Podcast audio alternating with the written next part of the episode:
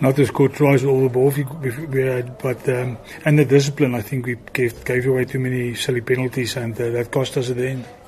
Uh, definitely, I mean, I think uh, we need to score tries. We need that confidence because uh, with all that ball we had, we, we must finish and and uh, put uh, teams under pressure. Uh, the Stormers had one chance with that maul and they scored, you know, and that's that was the difference between winning and losing.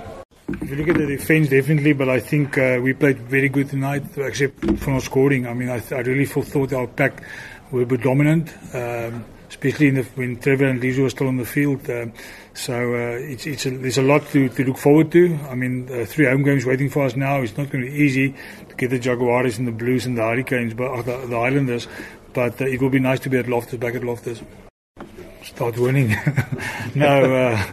Uh, no, we must calm them down. I mean, uh, this was a big game for, for all of us. You know, we, Newlands, um, maybe the last time the Bulls played here, so everybody was excited to come here and play and, and produce a good performance. Unfortunately, we couldn't win, but uh, I've got lots of confidence in these guys to, to, as you said, just to switch, put the switch on and, and turn it around.